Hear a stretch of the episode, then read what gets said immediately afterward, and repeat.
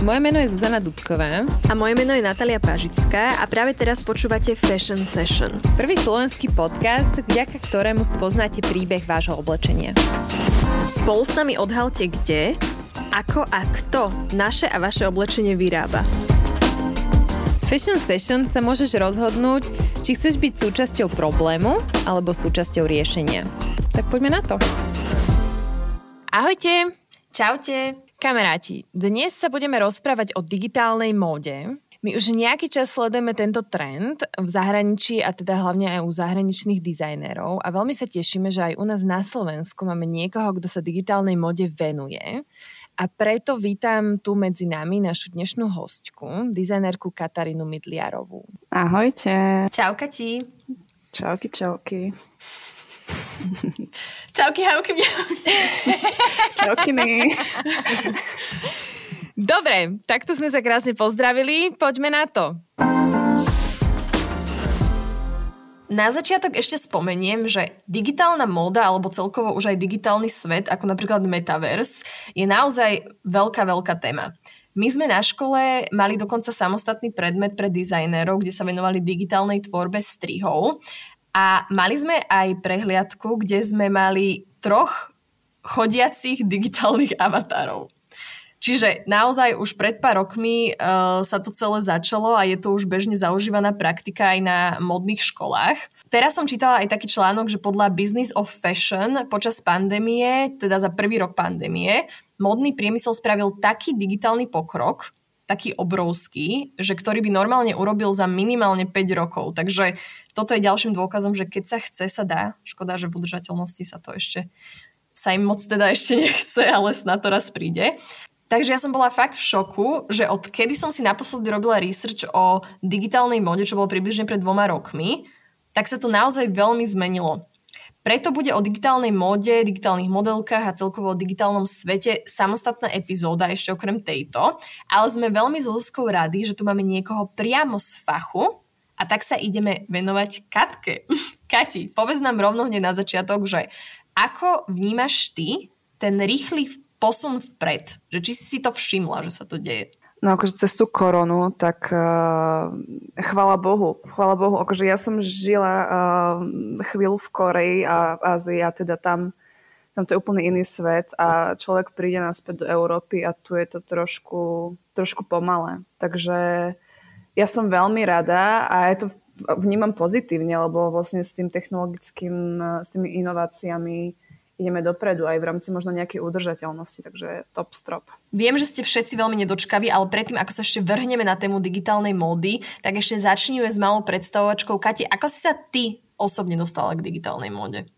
Uh, takže ja som študovala dizajn odevu uh, v Zlíne a už počas tých štúdií mojich ja som v každej jednej kolekcie mala takú tú futuristickú tendenciu nejakú a veľmi uh, mi pomohlo alebo veľmi mi nahralo do karát, keď som sa dozvedela o digitálnej móde. A, a tam som sa jej vlastne začala už venovať a postupne som to rozvíjala, aj keď som študovala v Koreji chvíľku, čo bolo akože úplne skvelé, skvelý zážitok aj v rámci akože tých technológií a to porovnávať, ako je to v Európe, v Ázii a tak ďalej. A postupne som rozvíjala aj pomocou akože YouTube tutoriálov tie svoje znalosti a tie skills v rôznych tých programoch a tým pádom vznikol aj e, teraz už taký profesionálnejší projekt Metarials, e, ktorý sa venuje digitálnej móde a, a edukuje keby ľudí v rámci tej digitálnej módy, čo to je a, a prečo vlastne digitálna móda áno. Poďme na základnú otázku. Kati, čo je to digitálna móda a ako to funguje? Takže digitálna moda, poviem to tak overall asi, lebo digitálna moda môže byť hoci čo, môže byť všetko, čo je v digitále. To znamená, že to môže byť aj nejaká uh, fotka nejakého fyzického odevu, ale tým, že je to v tom digitále, tak je to už digitálna móda. Potom akože môžeme mať uh, digitálnu módu ako to 3D, čo si asi väčšina z, nás takto predstavuje, tú, tú digitálnu módu a to je na tých avatároch, to je napríklad v tých hrách, uh, všetko vlastne, čo majú tie 3D postavy, všetko, čo je v tom virtuálnom svete a má ten odev, tak môže byť tá digitálna móda, alebo to môžeme vnímať ako nejaký výstup, čo je vlastne už ďalší krok po tých avatároch a potom digitálnom odeve, ktorý vznikne v tom v softveri napríklad. A to je v rámci nejakého VR, AR, čo je Virtual Reality and Augmented Reality. Kati, tuto ťa zastavím. Uh, chápeme, určite sú ľudia, ktorí už počuli o digitálnej móde, máme určite nejakých poslucháčov, ktorí aj hrajú digitálne hry, alebo teda digitálne hry, ktoré hrajú, hrajú hry na počítači, čiže si to možno vedia lepšie predstaviť. Ale predstavme si, že tu máme úplného nováčika, že prišiel mimozemšťan na planetu Zem a ty mu chceš teraz vysvetliť, čo tá digitálna vlastne moda je. Ty si spomenula niekoľko, niekoľko rozmerov, že e, čo všetko môžeme na, e, nazvať tou digitálnou modou. Vieš nám ku každému tomu rozmeru povedať reálny príklad, že keď vôbec neviem, čo to je, že ako si to mám predstaviť a ako to mám uchopiť? To, čo to je? Mm-hmm.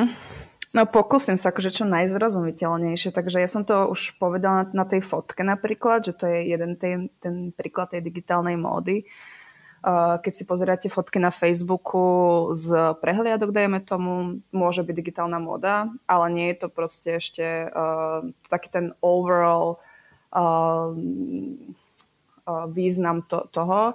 A potom vlastne máš digitálnu módu v hrách, takže keď tam keď niekto hrá hru, dajme tomu aj na mobile môžete hrať hru a mať tam nejakú postavu a tam má nejaké oblečenie, tak to už je vlastne digitálna móda. Alebo napríklad na Instagrame, keď si, keď si dávate tie filtre na tvár, tak uh, môžete tam mať napríklad aj čiapky, alebo už, už, už len tie filtre sú ako keby súčasť to, toho digitálneho odevu napríklad, alebo nejakej módy, pretože akože móda je uh, pojem celkový, je to nejaký lifestyle aj, takže uh, to je napríklad jeden z tých výstupov. A potom v rámci tej VR a AR, čo som vravela, tak môže byť, že keď hráte hru vo virtual reality alebo keď fungujete vo virtual reality, napríklad hráte Simsa a, a obliekate si tamto oblečenie, tak to je tiež digitálna móda. Uh-huh. Neviem, či, či je to pochopiteľné takto, ako som to vysvetlila. Určite. Čiže je to vlastne všetko, ten najprimitívnejší príklad Áno. toho, čo poznáme už dlho, je, že keď ja sa teraz odfotím, dám sa na Facebook, tak dá sa to považovať, že už som v digitálnom svete, takže to môže byť taký ten úplný základ digitálnej mody, s ktorou sme sa stretli asi, že prvýkrát my ako ľudia stretávame sa na bežnej báze ale cez ten gaming, cez to hranie, kde si už môžeš oblikať to postavy, sa to prenieslo už kvázi aj na nás, bežných ľudí, kde používame tie filtre, no a postupne to ide dopredu, dopredu aj s tou technológiou a dostaneme sa ešte k tomu asi, že, že kam to až za tie roky sa dostalo a kam sa to možno ešte aj dostane. Áno, presne tak. Kati, a ako digitálna móda súvisí s udržateľnosťou? Digitálna móda uh súvisí s udržateľnosťou. Poz- vieme o tom, že, že odevný priemysel celkovo jeden z najväčších zneči- znečisťovateľov v rámci životného akože prostredia. To, to veľmi dobre poznáme, o tom, o tom ste sa tu aj bavili niekoľkokrát. A vlastne digitálna móda ako keby pomáha odoberať tú záťaž, záťaž pri výrobe. Uh, máme tu rôzne softvery napríklad, uh, ako je Cloud 3D alebo uh, aj nejaké kedovské programy. Kedovské programy sú vlastne uh, oni akoby na výrobu digitálnych strihov a tým, že uh, kopírujú fyzický svet, tak vedia preskakovať niektoré kroky, ako je napríklad prototypovanie odevov, čo, čo e, dajme tomu pri výrobe e, jedného, jedného kusku toho odevu potrebujeme napro, ho naprototypovať predtým 3, 4, 5 krát, kým je úplne uh-huh. dokonalý, tak vlastne tento program pomáha e, preskakovať tieto kroky. Tým pádom máme aj menej odpadu a tým pádom napríklad znižujeme aj CO2, ktorý je potrebný pri pri doprave toho, toho prototypu. Uh-huh. Dajme tomu, že vyrábame v Číne nejaký masový produkt a kým ten prototyp príde tam aj naspäť, tak uh, nejaké CO2 sa tam vytvorí.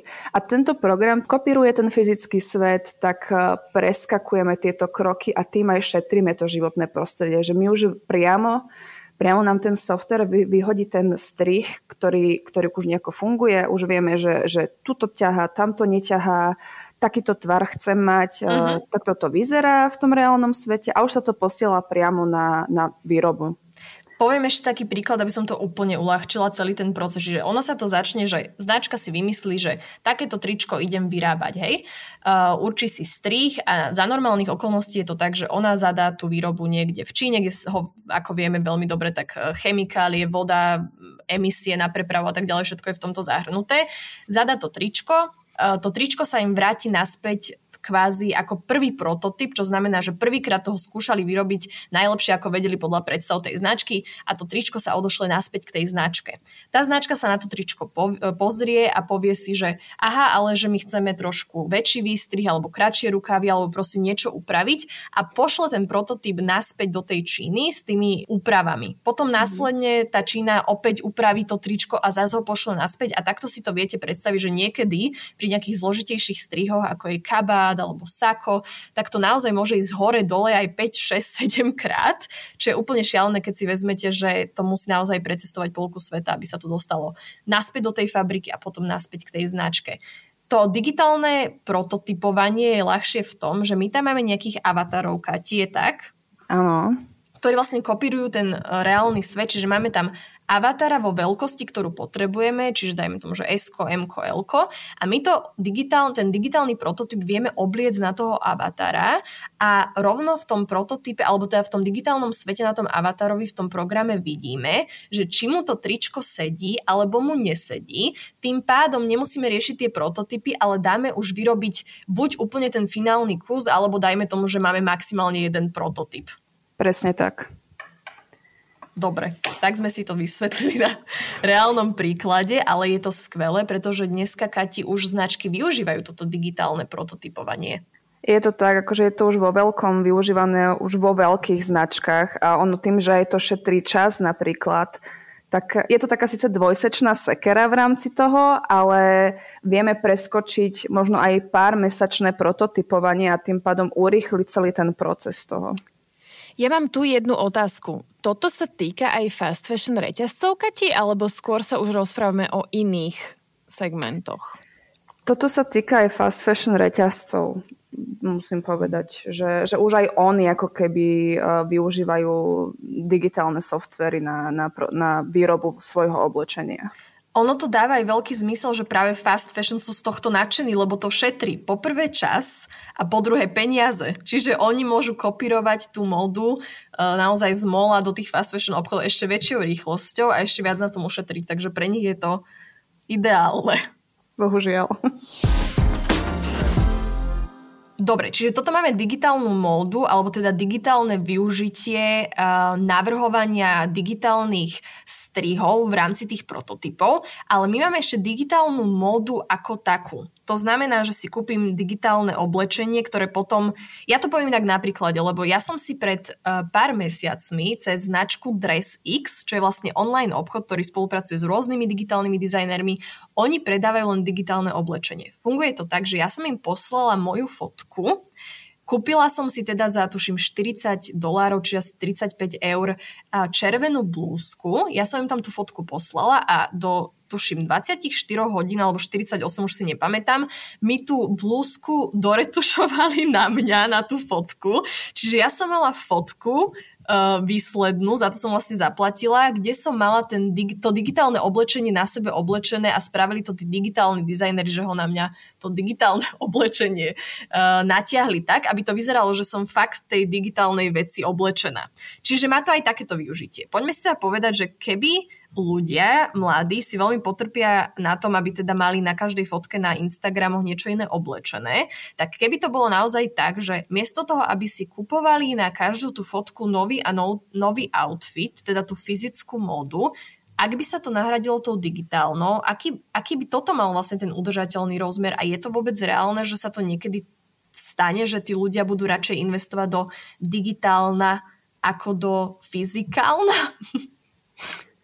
Áno, áno, vlastne toto je jeden z problémov, ktorý sa v súčasnosti akože rieši aj v tej digitálnej móde a vlastne vznikajú platformy, ako si hovorila Dressix, alebo napríklad aj uh, Ouroboros alebo Fabrikant, ktoré vyrábajú aj akože oveľa viacej tých konceptov, ktoré už vyrábajú digitálne oblečenie, iba digitálne oblečenie môže si ich človek zakúpiť presne a oblečie si ich napríklad na ten Instagram. V súčasnosti akože tie technológie začínajú byť ešte dokonalejšie a už tam není ani 48 hodín, ale dokonca ty si ten filter, nazvem to filter v úvodzovkách, priamo kúpiš a vieš v ňom fungovať aj vo videu, že vlastne už to je tak dokonalé, že on to kopíruje tú tvoju postavu, vie tá technológia napríklad zoskenovať to tvoje telo a tým pádom hodí to, to oblečenie na teba. A napríklad na videokonferenciách, ktoré v súčasnosti prebiehajú, už e, niektorí tí predstavitelia tých značiek to aj takto nosia,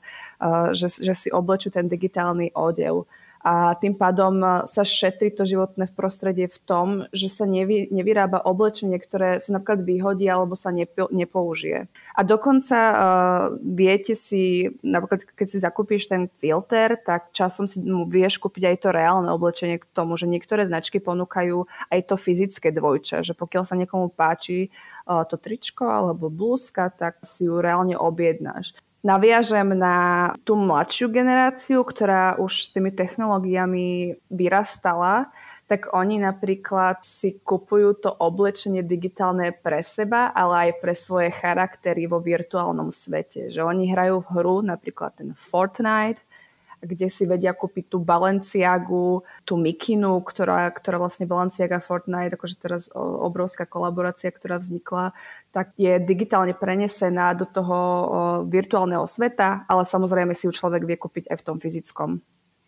Ono je to také celkom psychologické, lebo počúvala som o tomto zaujímavý rozhovor, že mladí ľudia trávia minimálne polku z toho dňa, čo sú hore, hej, z, tej, z tých hodín, v online svete. Čiže my sa tu fakt bavíme o tom, však oni majú vyučovanie na Zoome, potom s kamarátmi sa tiež stretávajú cez nejaké online portály, sú na Instagrame, prezentujú sa tam na tých fotkách, na videách, storičkách a tak ďalej, však týka sa, týka sa to aj nás, tak staré nie sme. Takže je to aj psychologické, že my sa aj v tom online svete chceme prezentovať ako niekto, ako niekto, kto má ten status, napríklad, že si zakúpi tú Balenciaga a Mikinu, že my tam už obliekame tie svoje charaktery, ktoré sú naviazané na nás, ale fungujú v tom online svete. Áno, to je vlastne uh, to, na čo mierí ten facebookovský metavers. Tá generácia už uh, funguje v tom virtuálnom svete a, a do budúcna značky počítajú s tým, že, že budú vznikať uh, napríklad uh, virtuálne priestory, ako sú Rodeo Drive, kde sa, budú, kde sa bude predávať to oblečenie a tí, tí ľudia si budú kupovať to oblečenie a dokonca už, už niektorí um, forecastery rozprávajú o tom, že v budúcnosti, a to sa rozprávame fakt o, o piatich rokoch uh-huh. dopredu, že, že to je akože veľmi blízka budúcnosť. Každému bude záležať na tom, ako sa prezentuje v tom virtuálnom svete, ako vyzerá a ten digitálny šatník bude súčasťou toho, toho nášho bežného života. Áno, iba dodám, že forecastery sú vlastne ľudia, ktorí predpovedajú trendy a spomenuli sme aj slovo metaverse, tak metaverse je vlastne jak universe, že vesmír, tak uh, tu sa chystá alebo otvára ďalší vesmír a to je ten digitálny a Mark Zuckerberg však vieme, že teraz uh, Facebook firma už není Facebook, ale už máme Metu a Meta vlastne chystá a investuje do toho aj s Microsoftom obrovské peniaze, aby vznikol ten metaverse a to je to, že vy budete žiť nielen v offline, ale dokonca podľa nich už aj viac v tom online svete. A teda vy so svojím avatarom, ktorý môže vyzerať jedna ku jednej ako vy, alebo môžete si aj, ja neviem, zmeniť nos, ak sa vám nepáči, že tam to bude um, celkom také voľné, že si môžete aj tú podobu uh, vybaviť seba, teda ako chcete, že viete tam vyzerať tak, ako by ste chceli vyzerať, ale možno reálne nevyzeráte. A vy budete s tým svojim avatarom a spolu s ďalšími avatármi, čo budú vaši kamoši, z online sveta, ktorí tiež budú mať tých avatarov v tom, eh, či offline sveta, ktorí budú mať avatarov v digitálnom svete, chodiť spolu nakupovať, budete môcť ísť spolu na koncert a bude to vlastne možno fajn pre tých, čo majú kamarátov z, z druhej strany sveta a budú chcieť ísť spolu nakupovať na Rodeo Drive, tak sa tam všetci môžu stretnúť práve v tom digitálnom svete. Ja by som ešte dodala k tomuto metaverse, že Metaverse funguje už zo 10 rokov a je to uh, trošku očierním aj Marka Zuckerberga, lebo Metaverse vznikol v rámci ako keby decentralizácie toho internetu, kde jediný, kto vlastní tie vaše dáta, ste vy sami. Tým, že vlastne vstupujete do Facebooku, ich dávate tretej strane.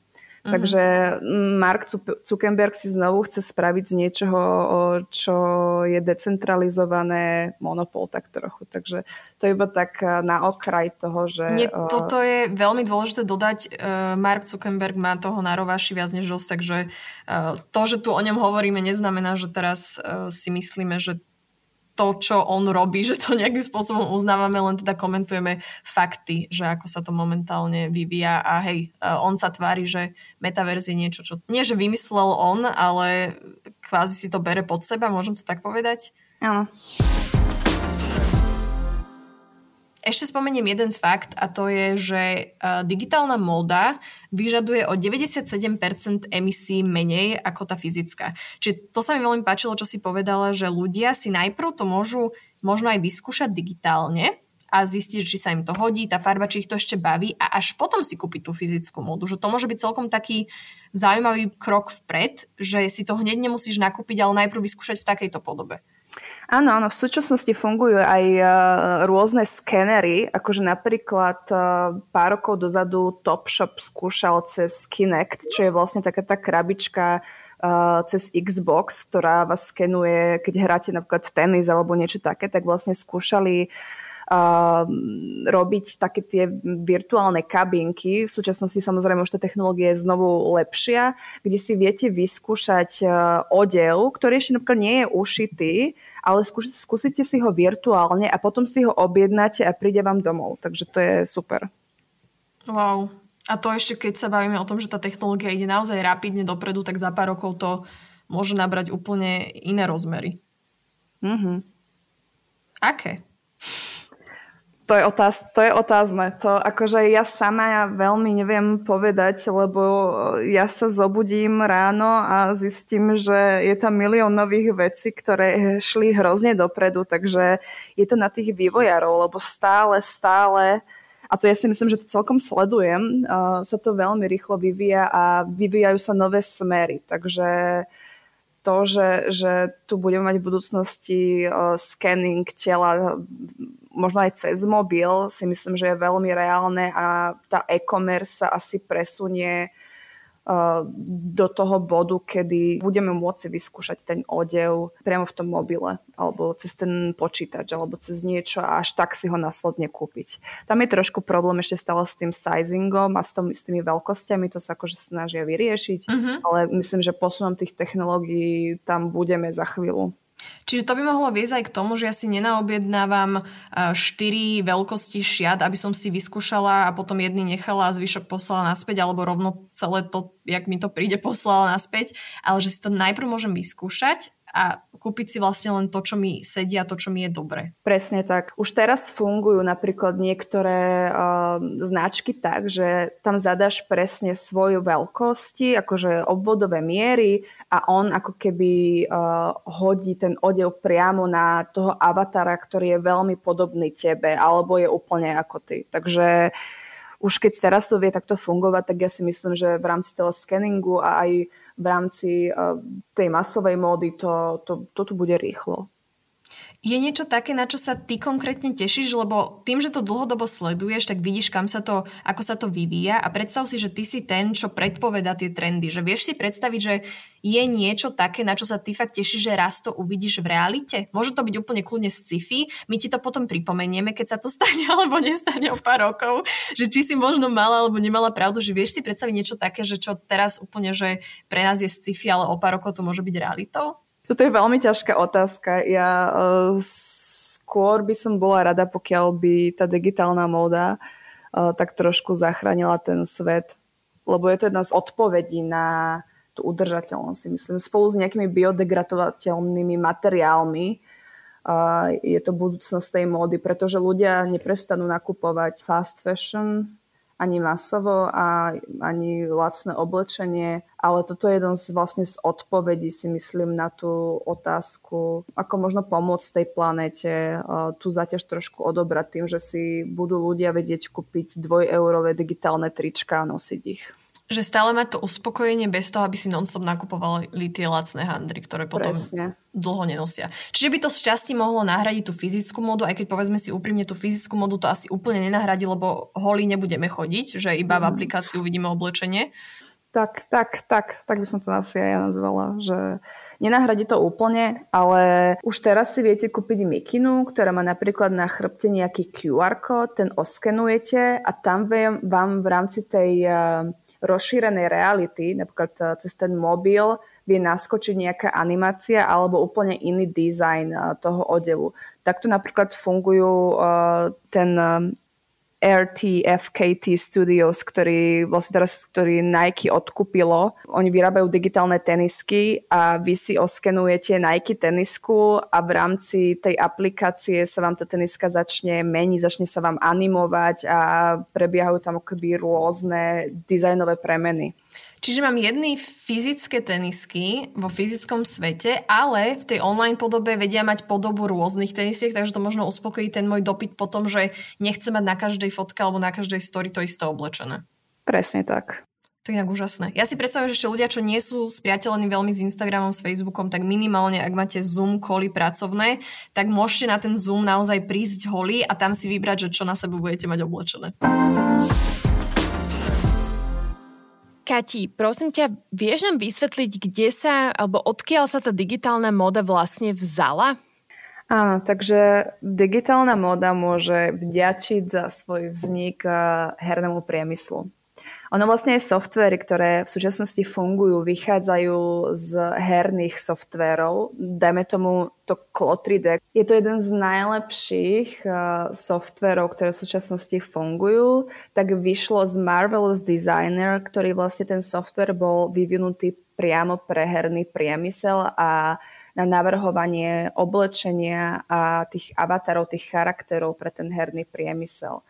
Takže uh, odtiaľ táto digitálna móda vzniká a takisto samozrejme tým, že je to digitálna móda, tak uh, aj uh, všetky tie charaktery v tých hrách už predtým, než pojem digitálna móda vznikol, tak využívali rôzne skiny, rôzne asety. Asset je vlastne niečo, čo v tej hre využívate, napríklad ten meč alebo uh, nejaký, nejaký šperk, tak uh, už tým obchodovali ako keby pár rokov predtým, ako tá digitálna móda ako taká vznikla.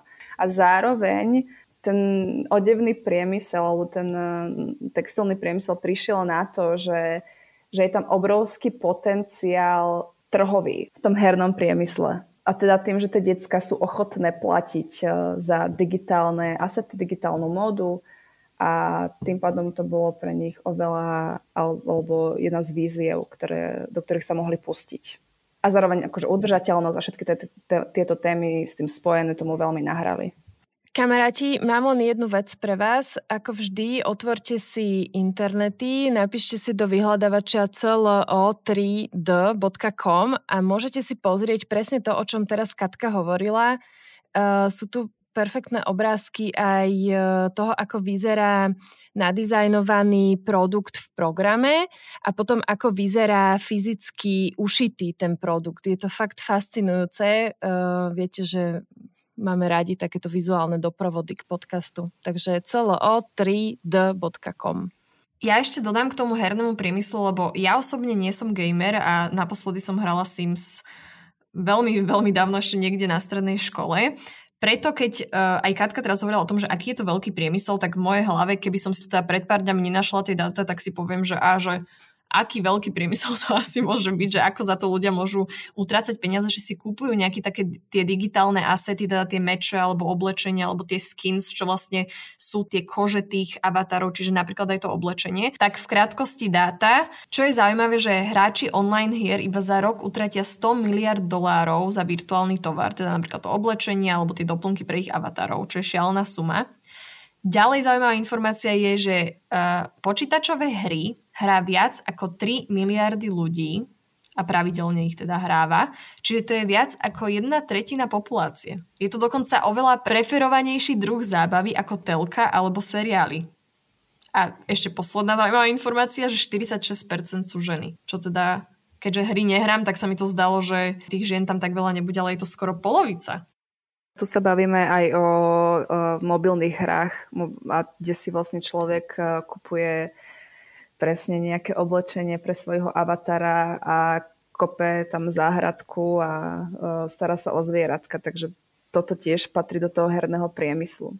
A ono v podstate aj na Business of Fashion bol teraz, bola teraz taká štatistika, kde rozprávali o tom, že ten masový market, ktorý akože, na ktorý ten, tá, tá luxury sektor cieli, tak len 30% z tých ľudí si kúpi ako keby ten odev, ktorý ponúka tá značka ale v rámci toho trhu, v tom hernom priemysle, tak až 60% ľudí je ochotný si kupovať tie asety a to digitálne oblečenie a všetko vlastne s tým spojené.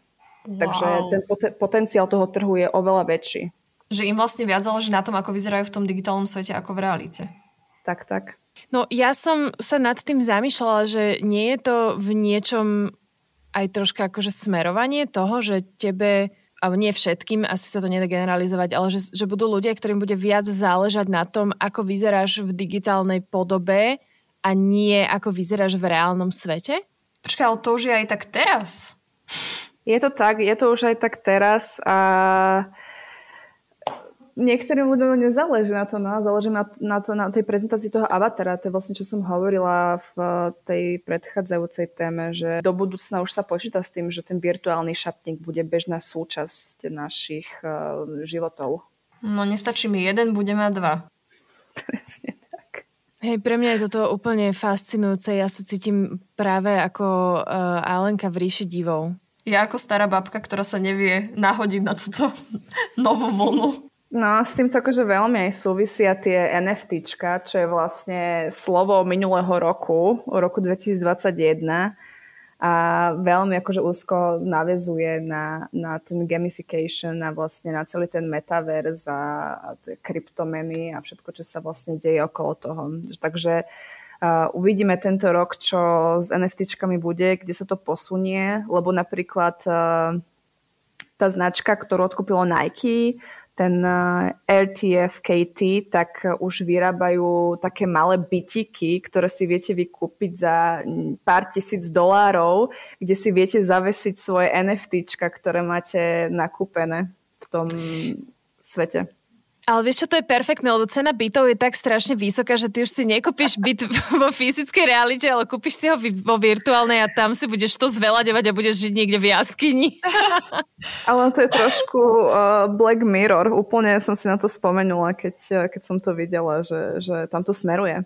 Ale sa akože smejeme, ale v realite už teraz sa vypredávajú pozemky v Metaverse alebo v tom, nie v tom Zuckerbergovom, ale v tom akože Metaverse overall, kde, kde ľudia chcú bývať vedľa Snoop Dogga a chcú bývať vedľa Justina Biebera, lebo aj títo ľudia si kupujú proste virtuálne pozemky a byty a Kati, čiže chceš povedať, že keď si nekúpime teraz, tak potom sa už neubytujeme. Presne tak. No, teraz nebudeš bývať vedľa Snoop Dogga.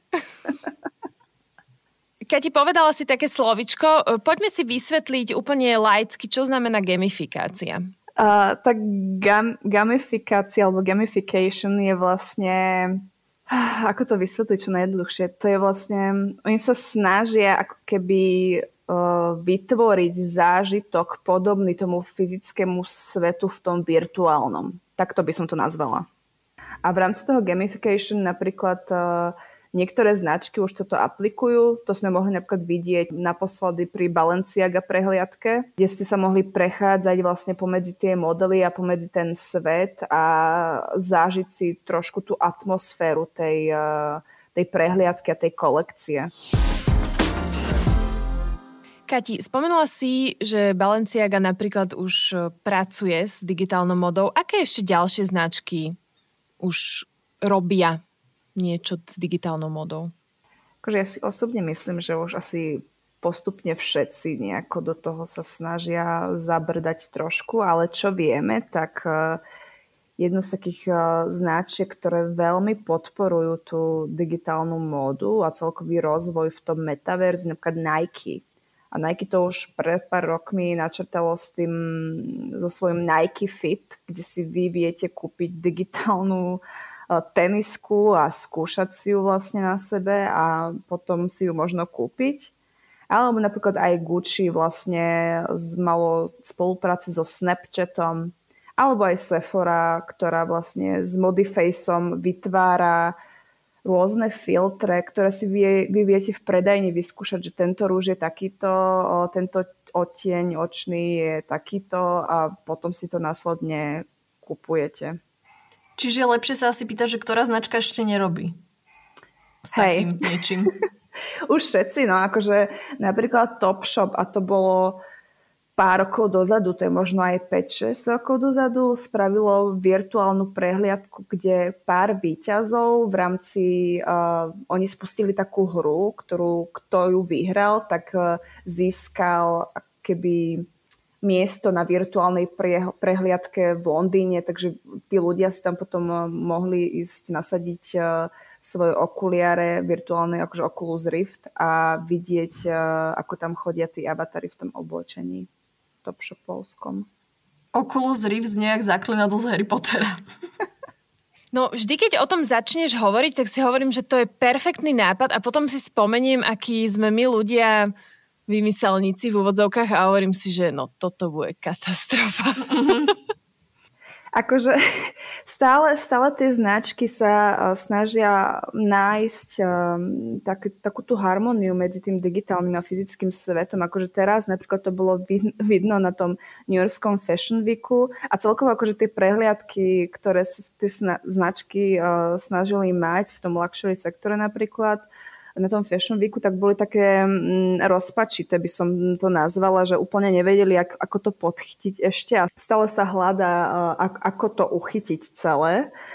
Takže aj teraz New Yorkský Fashion Week bol taký, taký zvláštny, že úplne tie značky nevedia, či robiť tie prehliadky tak, že sa tam ten avatar v tom virtuálnom svete prechádza, alebo to uchopiť úplne inak, eh, tak eh, tam je ešte otázka toho, ako, ako to t- spraviť, aby to, aby to bolo prirodzené a autentické v rámci, v rámci tej módy a mm, aj, aj príťažlivé pre toho mm, spotrebiteľa.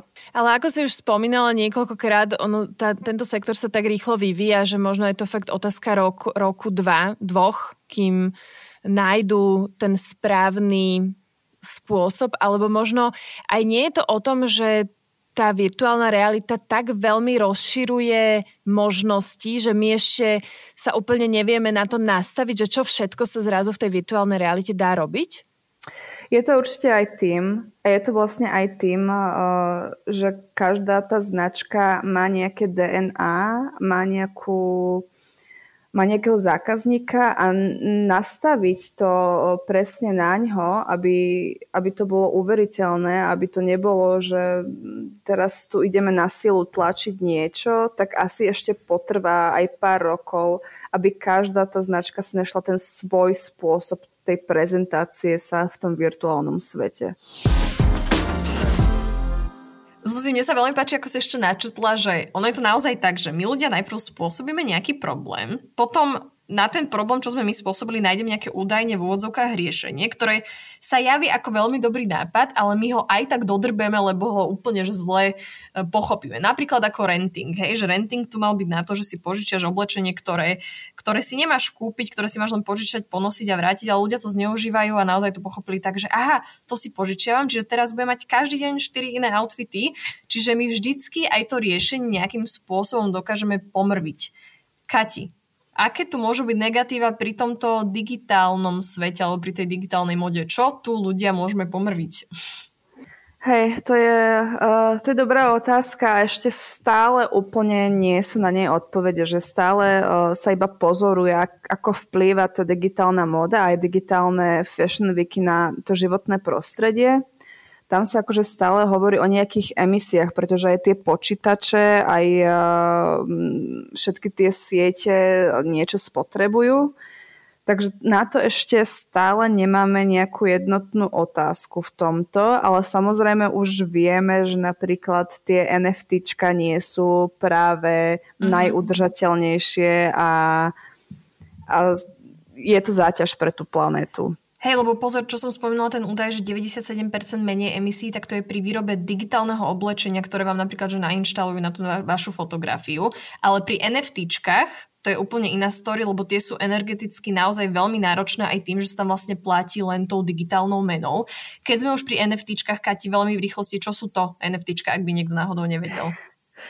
Uh, ja to neviem, neviem to veľmi dobre vysloviť to, ten názov, ale, ale je to vlastne ako keby token, ktorý vy si uh, viete v súčasnosti kúpiť a vlastne zatiaľ to funguje ako iba nákup nejakého digitálneho umenia, avšak do budúcnosti to má oveľa väčší potenciál ako možno ako aj mena, alebo kupón, alebo vlastne niečo podobne, s čím viete vy, vy obchodovať a zároveň ten, ten token, to, to NFT má ako keby jedinečný kód, datakód, ktorý vlastne nemôže mať žiadne iné NFT a tým je tá jeho hodnota tak vysoká a narasta to aj tým, že koľko tých NFT sa napríklad spustí alebo predá, alebo že či je iba jedno jediné na svete, alebo či ich je 20 a ktoré číslo v poradí máte. Takže uh-huh. tak nejak funguje to NFT. Čiže predstavme si, že niekedy sa kupovali fyzické obrazy, dneska si už ten obraz kúpim kvázi ako NFT, čiže digitálny obraz, ale ja som jeho jediným majiteľom, ak si ho kúpim, že nikto na svete ho nemôže vlastniť. Áno, áno. Ono už aj Twitter napríklad spustilo na, že na ten svoj profil si viete dať to NFT a ono vám overí ten Twitter, že či to NFT, že či ste vy majiteľom toho uh-huh. NFT alebo nie ste, alebo je to nejaký JPEG iba uh, od veci. Uh-huh, čiže to tam uverejní len keď vedia, že som majiteľom toho NFT. Áno, áno, oni majú nejaký overací, over, overovací systém na to. Kati, ty chystáš nový projekt týkajúci sa digitálnej módy. Poď nám o ňom porozprávať. Je to tak, ja už uh, pár mesiacov pracujem na projekte s názvom Materials, čo sa vlastne odvíja od slova materiál, ale je to v metaverse, takže je to materiál. A my ako keby vyrábame digitálne oblečenie, ktoré môže mať aj fyzické dvojča.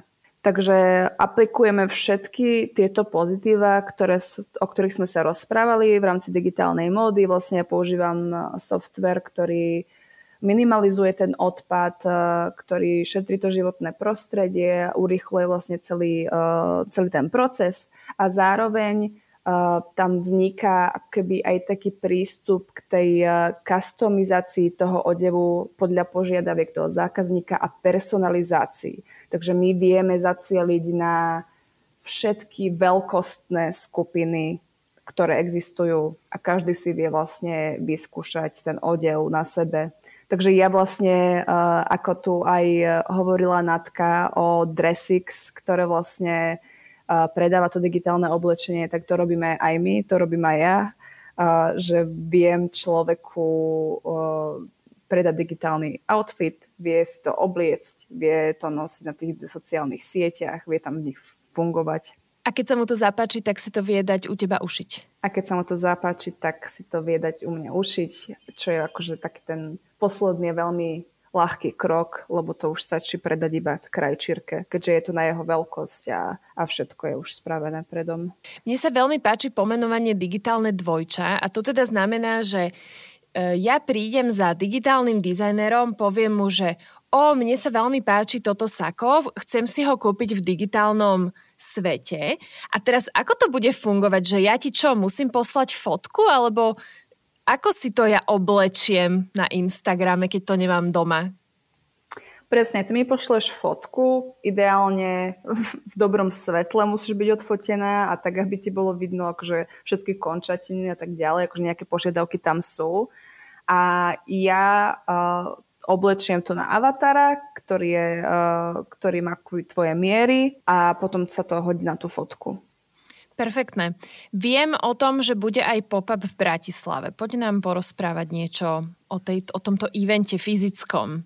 Ešte dodám, že kvôli momentálnej situácii budeme presný dátum eventu zdieľať až na našich Instagramoch, takže určite sledujte mňa, Zuzku alebo Katku a dozviete sa, kedy tento event bude každý návštevník, ktorý tam príde, uvidí virtuálnu prehliadku. Takže uvidí všetkých tých uh, avatarov, ktorí sa prechádzajú v tom oblečení, uh, ktoré tam je navrhnuté v rôznych uh, farbách napríklad, pretože jedno z výhod tej digitálnej módy, toho digitálneho odevu je, že veľmi ľahko sa prispôsobí. Takže tam človek si môže zmeniť farbu, môže si zmeniť materiál, materiál a, tak ďalej a je to veľmi jednoduché, takže to tam bude ukázané. Zároveň tam budú všetky tie fyzické dvojčata tých digitálnych odevov, takže ten človek si môže vyskúšať ten fyzický odev a porovnať to, že či to fakt vyzerá tak a, a, a aj v tom reálnom svete, či to funguje tak, ako to vidí na tom virtuálnom oblečení. Ďalšou časťou bude taký AR kútik, kde si ten človek vie už vyskúšať digitálny odev na tom Instagrame napríklad. Takže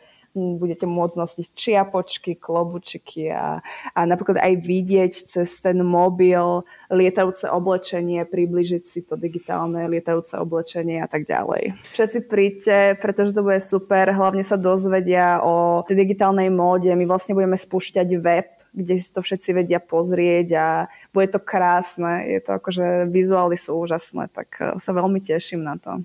Kati, ďakujeme ti veľmi pekne za všetky informácie, ktoré si nám dnes priniesla. Aj uh, veríme, že niektoré tvoje predpovede sa udejú.